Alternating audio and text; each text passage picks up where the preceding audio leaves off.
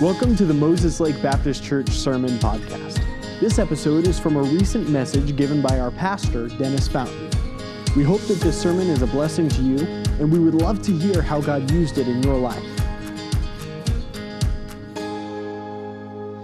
Amen. You can go ahead and be seated. I want to start by asking you this morning if you would willingly admit if you would willingly, admit that at one point in your life you have been, like me, you've been stubborn. How many of you have one time in your life that you can admit? Now, some of you are like hitting your spouse. You're like, raise your hand. You're stubborn every day. Listen, every one of us, every one of us, we probably go through times where we are just stubborn.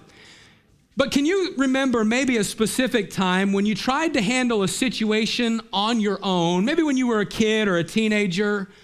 You've probably tried to handle something on your own when you should have got your mom and dad's help. I remember specifically maybe one time there's probably hundreds of times, but two that I'm going to tell you about this morning. One, I was I think I was 10 years old. And I think my mom and I had maybe gotten a little bit of an argument or something like that. You know, could you imagine me and my mom arguing? We don't argue at all. We have a great relationship. But we got in an argument, and I determined that I was going to run away from home. And my mom said, I'll pack your bags. Thanks a lot, mom. And I remember I got my, I got my bag and I got my little huffy bike, and I, I, I was going to conquer the world by myself.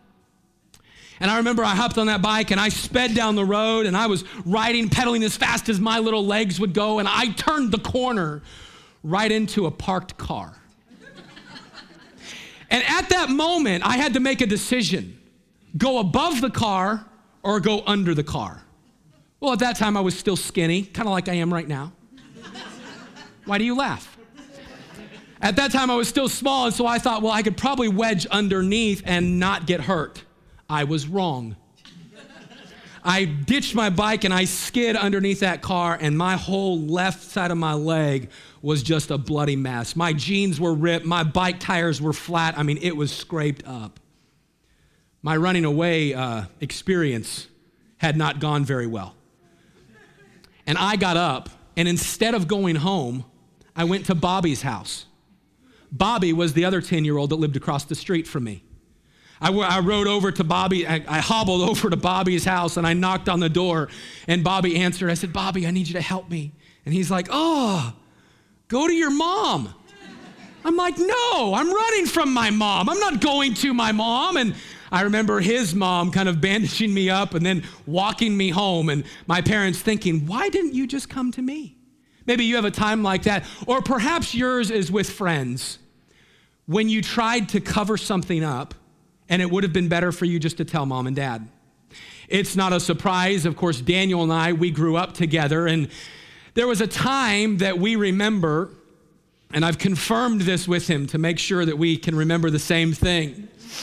There was me and him and another friend of ours. His name was Eric. And we decided in the church that we were growing up in that we were going to have wheelchair races. Now, we didn't, Dave, we didn't have automatic wheelchairs like yours. I wish I would have uh, because I would have won every time. But we decided to push each other. And so the three of us, I think we maybe had uh, one or two wheelchairs. And so we began to go up and down the aisles of the church. And what they had just done at our church building is they had built in the back of the, we had a huge auditorium. They built two little rooms that you could use as classrooms. They had just finished them. Well, before when we had wheelchair races, you didn't have to avoid walls. You know, I mean, Come on, who puts walls in an auditorium? That's good for wheelchair races. So we got going on these wheelchairs, and we, as you guessed it, Eric put a hole in the wall. We'll blame it on Eric. And we were like, oh, we are dead. You see, there was this maintenance guy. His name was Vince. Vince was a killer. Like, legit, he was a killer, I think. I mean, he had a rough past, but Vince was the maintenance guy, and we were like, Vince, we are dead. We're gonna die. And so we, as like fifth and sixth graders, we had a wonderful thing.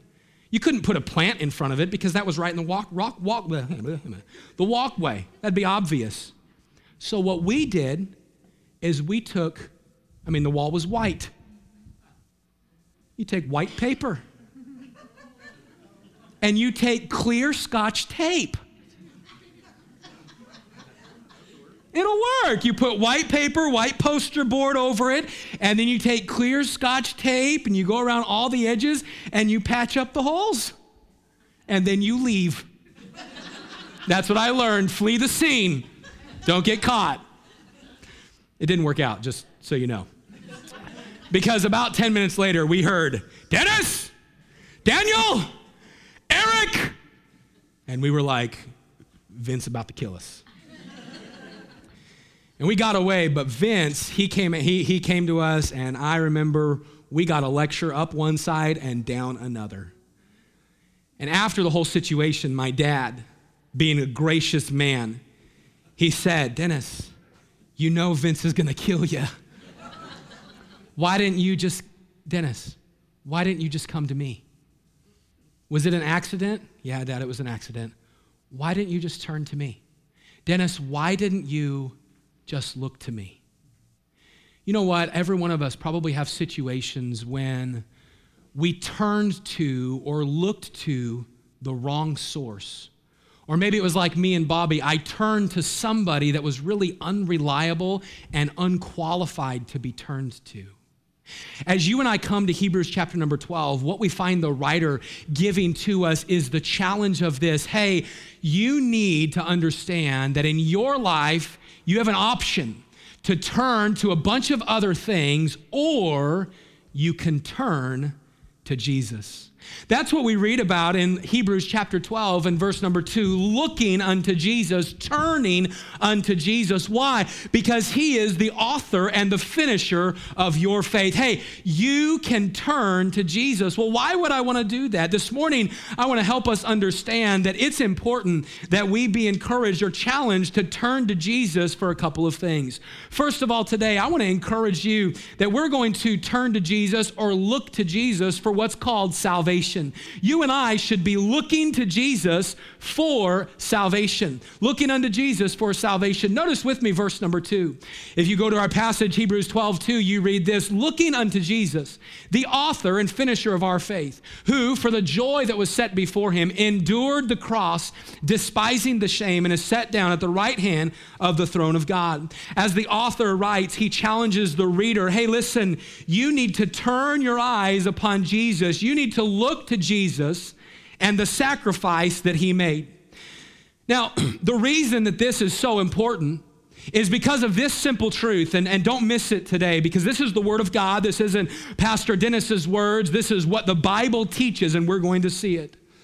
The reason that we need to turn to Jesus for salvation is because the cross the death, the burial, and the resurrection, that was done so that you and I could look to Jesus for forgiveness and for salvation and eternity in heaven. You see, it was not just some, some prophet that lived that was named Jesus. It wasn't just some good man that was named Jesus. No, Jesus was and is the Son of God that came to this earth, that lived a perfect life, and then went to the cross for you and for me.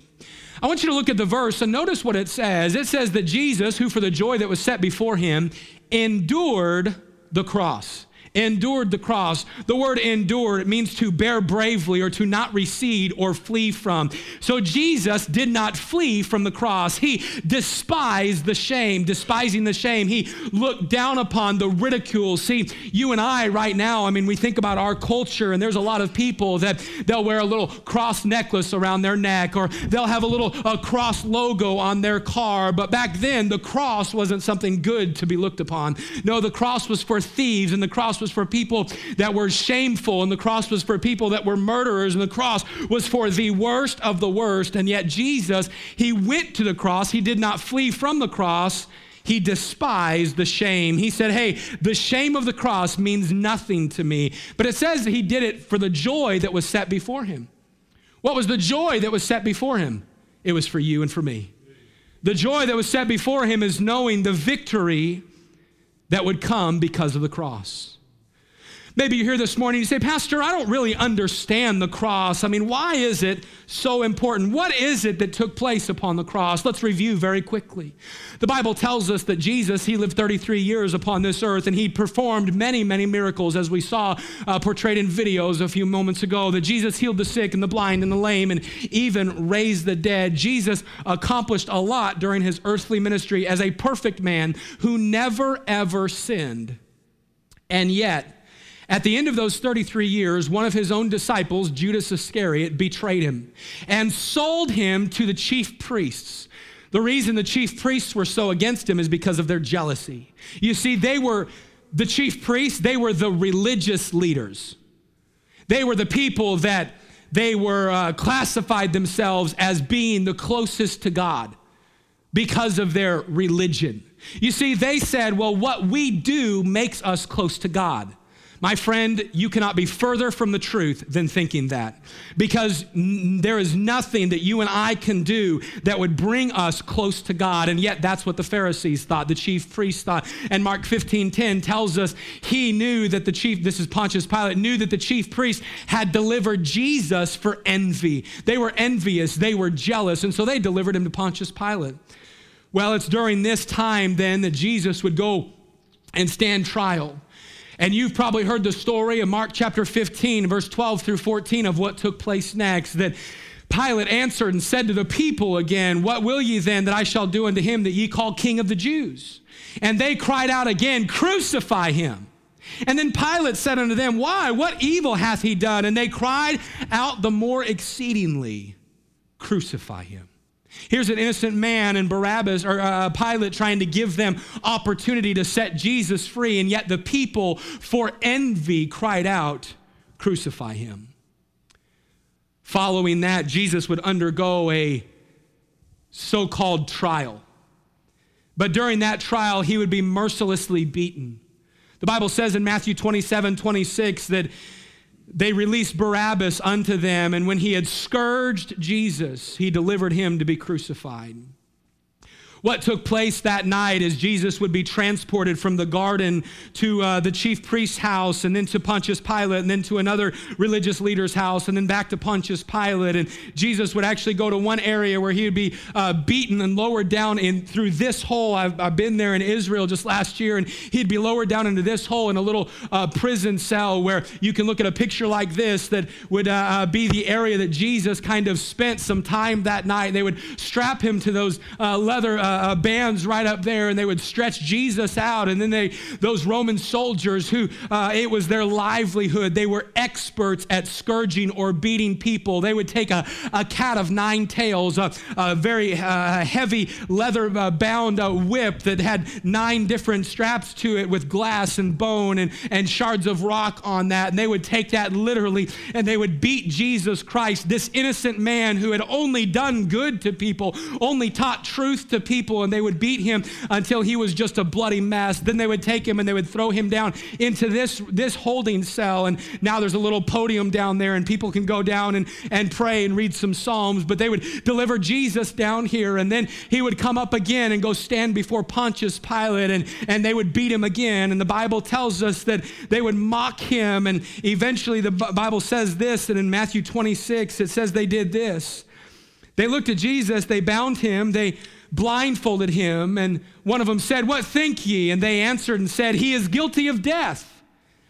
Then did they spit in his face and buffeted him or beat him continuously, and others smote him with the palm of their hands, saying, Prophesy unto us, thou Christ, who is it that smote thee? They blindfolded him and began to just punch him and say, Hey, if you're Christ, if you're the if you are the all-knowing God, then who hit you? Just mocking him. Then they would take a crown of thorns, like we see here the, from the thorns of En Gedi. They would take these thorns, and the Bible says that they stripped him and put on him a, a scarlet robe. And when they had plaited a crown of thorns, they put it upon his head. They would drive the thorns into his head and a, a reed in his right hand. They bowed the knee before him and mocked him, saying, Hail, King of the Jews. And yet, the Bible tells us that he endured the cross. He didn't flee. They would take him them and then, and they would take him to the hill called Golgotha, the place of the skull. They would march him up this hill, and it is upon this hill that Jesus Christ would not be forced to lay his life down. No, my friend, he willingly lay, lay his life down. He said, I give my life, I lay it down, no man taketh it from me. I lay it down, and I will take it up again unto myself. Jesus was not forced. You see, the other prisoners that would be uh, uh, crucified, they would have to be held down and screaming, No! And Jesus, he willingly laid down and stretched out his arms. The Bible says he endured the cross. Pastor, why would, why would Jesus endure the cross? Can I give you the answer? This morning, how many of you looked in a mirror? How many of you did that this morning? Some of you, I can tell you didn't, but I'm not going to talk about you this morning. I'm teasing. You look in a mirror, can I tell you that every time you look in a mirror, you're staring at the reason why Jesus did it? You see, he did it for you. Romans chapter 5 and verse number 8, it says, But God commendeth his love toward us, in that while we were yet sinners, in the midst of our sin, Christ died for us. And on that cross, Jesus took every single sin that mankind would commit, every single lie, every single thought, every single word, every single murder, every single action of adultery, every single theft, every single gossip, every single sin went on Jesus on that day. And the Word of God says it this way in uh, 2 Corinthians 5. You listen to it. It says, For he, God, hath made him, Jesus, to be sin for us who knew no sin. He put sin on him. Why? That we might be made the righteousness of God in him. You see, when we are born, we are broken. We're, we are born broken, and with a broken relationship, the Bible says that all have sinned and come short of the glory of God. I joke about our kids, and you, if you have children here, then you'll get this completely. You don't have to teach a child how to sin. Dennis, stand up for me, would you, real quick? This is our my son Dennis. Dennis is 13. You know what I Dennis, I'm gonna ask you a question. Did I ever sit you down and say, This is how you tell a lie? No. But did you know how to lie? You sinner. Man, you wick. You know what? Every one of us are that. Every one of us, we're born sinners. Thanks, bud. You did good. Good job answering the question. We're, we're born sinners. We're born with a broken relationship with God. And the truth is this that had Jesus not died on the cross, there is no hope. Had he not died and been risen again from the dead, what we celebrate today, and we'll look at in a moment, there is no hope. Because when you look in the mirror, you look at the reason that Jesus Christ died. He's on the cross, and while Jesus is on the cross, the Bible says that he, when, when he had received uh, the vinegar, they tried to give it as like a little pain suppressant, and he cried out these words, It is finished. And he bowed his head and gave up the ghost. The word it is finished comes from the Greek word tetelestai. The word tetelestai, it's a phrase that would be used by various people in those days. A servant would say it when they've completed a task. An artist or an author would say it when they had completed their painting or their writing. Merchants would say it when the payment was made in full. And Jesus on that cross, he said, It is finished. And why did he say that? He said that because he knew that his sacrifice could bring forgiveness. Well, what happened after that? John 19 tells us a man by the name of Joseph of Arimathea, being a disciple of Jesus, but secretly for fear of the Jews, he besought or went to Pilate that he might take away the body of Jesus. And Pilate gave him leave. Okay, go get the body. And he came therefore and took the body of Jesus, and they would prepare that body for the burial. They would take Jesus and they would put him in a tomb. When Jesus would go inside of that tomb, he's dead, he's lifeless. The disciples are wondering was he really the Messiah? Was he really the promised one? We thought for sure that he was going to uh, overthrow the rule of Rome. We thought for sure that he was going to bring deliverance, and yet they didn't understand that he brought deliverance, just not the way they thought. And they put that body in the cold, dark ground for three days and three nights. And then you come to Romans, or excuse me, to Matthew in chapter number 28. Matthew chapter number 28, verse 1 through 8. It tells us this. It says, In the end of the Sabbath, as it began to dawn, toward the first day of the week, Sunday, that came Mary Magdalene and the other Mary to see the sepulchre, the burial site. And behold, there was a great earthquake, and uh, for the angel of the Lord descended from heaven and came and rolled back the stone from the door and set upon it. His countenance, it was like lightning, and his raiment white as snow. And for fear of him, the keepers did shake and became as dead men. And the angel answered and said unto the women, Fear not ye. For I know that ye seek Jesus, which was crucified. He is not here, for he is risen, as he said. Come see the place where the Lord lay, and go quickly and tell his disciples that he is risen from the dead.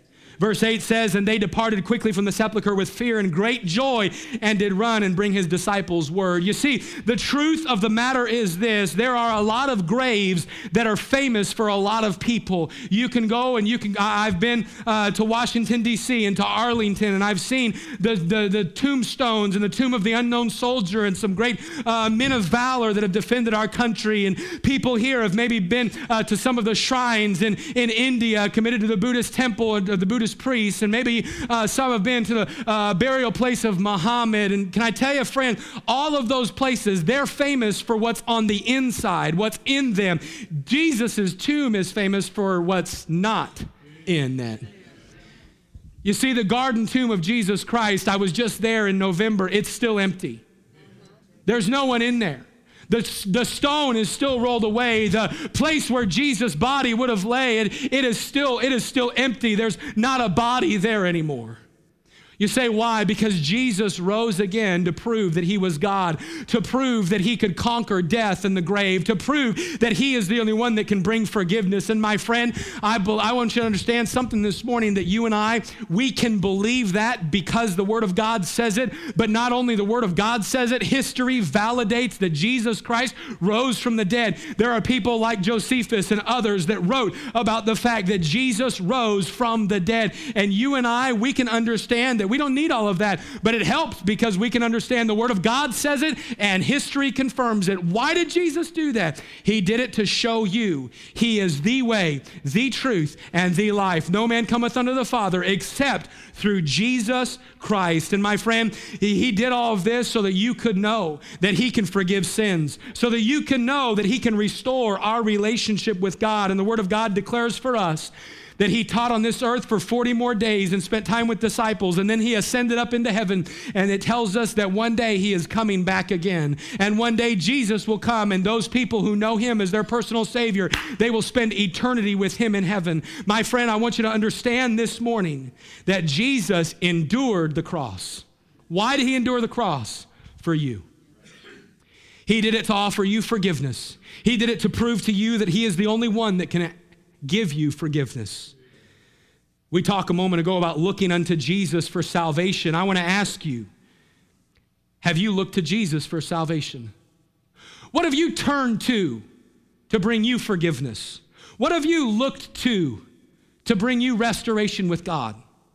You see, a lot of people, they turn to a church. Here you are on Sunday morning at church. Can I tell you this morning? Great job. Praise the Lord. I'm glad you're here, but being at church does not get you into heaven. Well, I, Pastor Dennis, you really don't know me, but I mean, I'm not that bad of a person. You may be not that bad of a person, but if the Bible says if you've done one sin, it's just like doing all, and you're just as separated from God. Well, but I try. I'm a good person. Can I go to heaven for my good works? No, we cannot go to heaven for our good works. Well, I've been baptized. I, have been baptized. I've gone under the water. I was sprinkled as a kid. Can, can I go to heaven because of that? No, my friend, that does not get you to heaven. The only thing that brings you forgiveness, restoration to God, and eternity in heaven is having a time when you ask Jesus Christ to forgive you of your sin and to be your Savior. I want to ask you this question Have you trusted Jesus Christ as your Savior? Have you looked to Him for salvation? If you haven't, can I just help you understand that today would be a great day to do that? I want to do this this morning. In a few moments, in a few moments, we're going to have what we call an invitation. That's where people can come and pray or pray in their chair.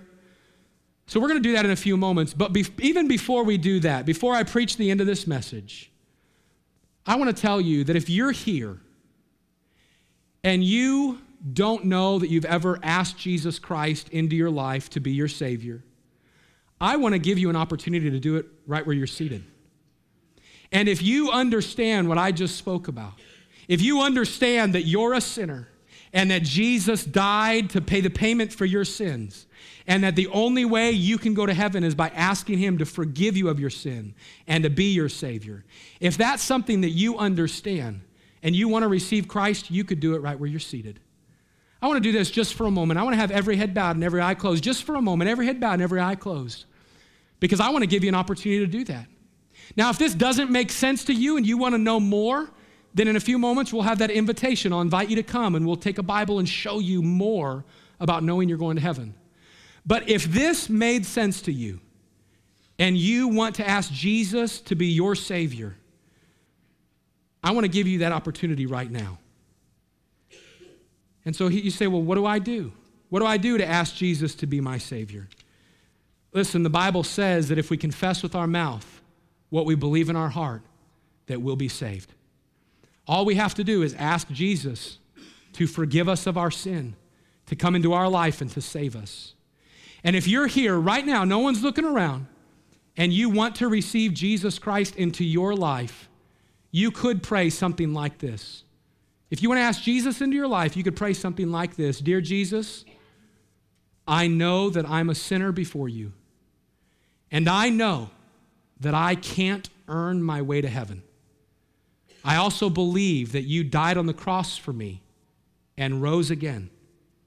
And Jesus, right now, I'm asking you to forgive my sin and to come into my life and save me. Jesus, I'm putting my faith and trust in you as my Savior. I'm asking you to come into my life and take me to heaven. Now, again, with every head bowed and every eye closed, it's not that prayer that saves you, it's confessing what you believe in your heart asking Jesus, Dear God, I know that I've sinned before you, and I'm asking you to forgive me of my sin and to come into my life and be my Savior.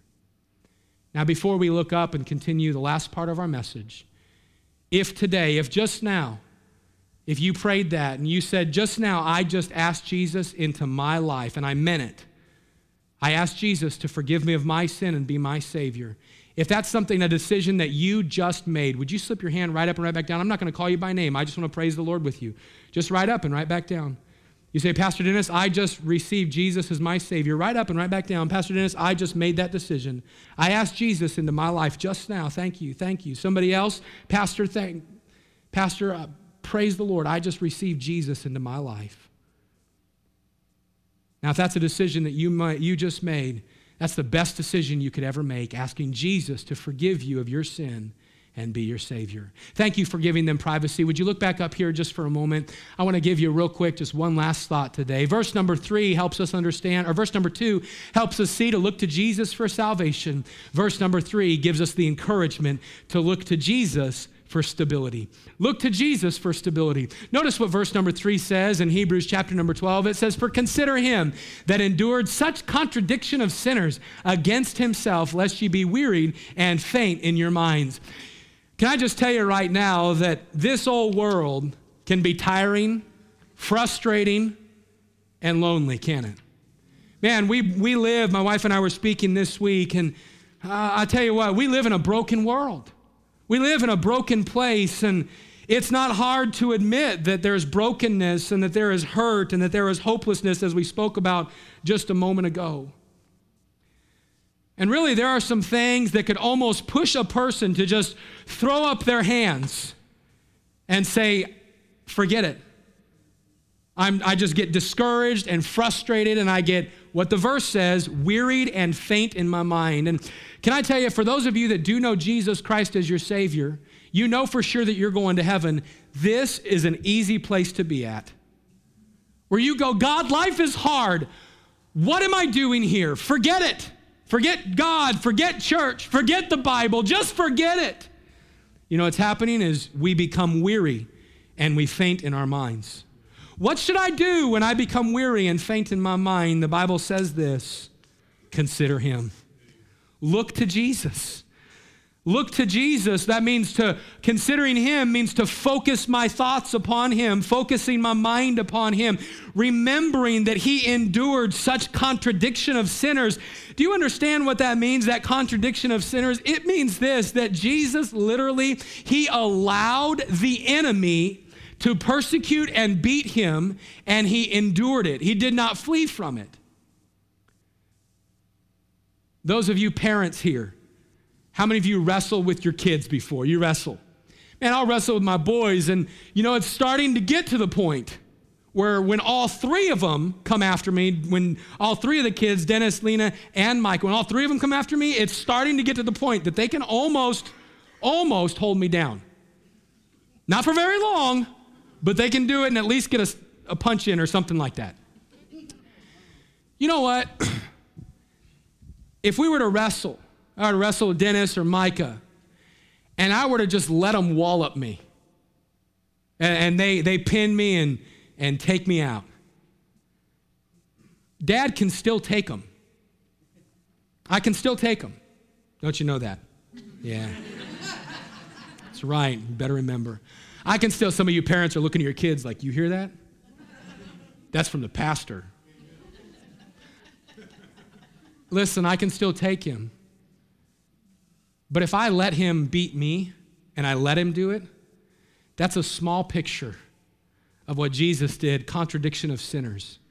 He let those that he had authority over, he let those that he could very easily have dominated, he let them put him on that cross.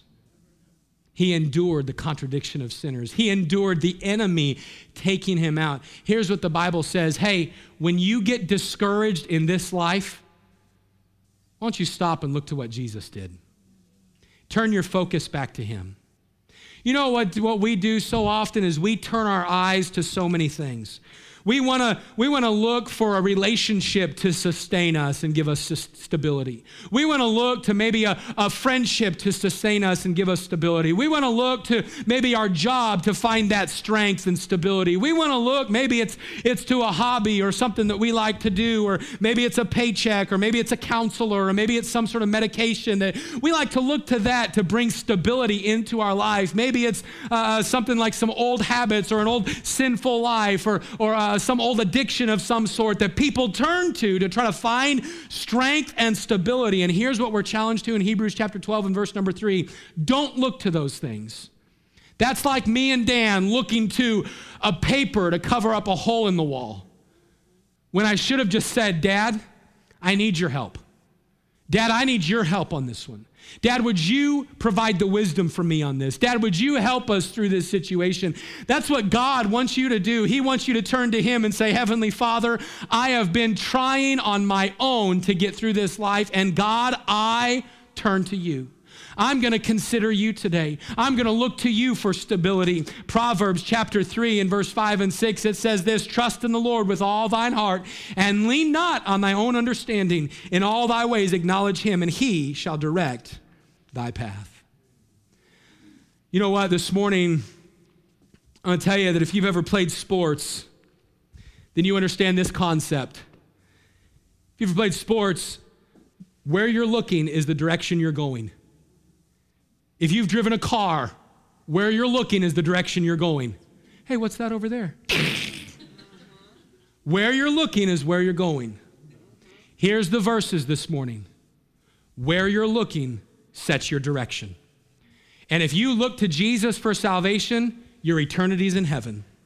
But don't stop there. Look to Jesus for stability every day. And so I close with the same question we opened with Are you looking to Jesus? Have you looked to him for salvation? Have you looked to him for stability? Now we're going to have an invitation time. I invite you with your heads bowed and eyes closed as we come, and this is going to be a time where people can come and pray at the altar or pray there in your chair. I want to ask two questions for you this morning, for you to answer right in your chair, and I'm not going to call you by name, but I would like to pray for you today. If you're here and you'd say, Pastor, I know I've received Jesus as my Savior. I know that I've made that decision. Before today, I made that decision. If that's you, Pastor, I've made the decision. I've already received Christ as my Savior. Would you slip your hand right up and right back down? Pastor, I've made that decision before. Praise the Lord. I want to challenge you. Will you make the decision today to look to Him for stability? To look to Him for stability? And maybe you're here this morning, though, and you could not raise your hand for that. You don't know that you've asked Jesus to be your Savior.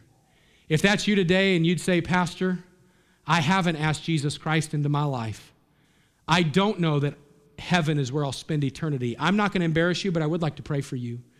Pastor, would you pray for me? I don't know if I'm going to heaven when I die. Would you slip your hand right up and right back down? Pastor, would you pray for me? Just right up and right back down.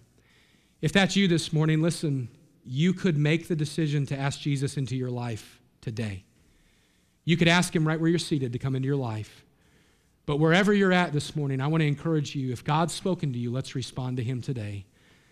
Let's ask him to help us to have that stability and go to him for strength. Dear Lord, thank you for the day. I pray that you bless our invitation time. Help us, Lord. There are still those in here, they don't know they're going to heaven. I pray that today would be the day that they come to know you as Savior.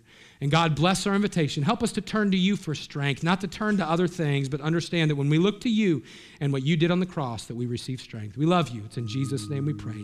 Amen. Thank you so much for listening to this message. If you would like further information about our church, please visit moseslakebaptistchurch.com.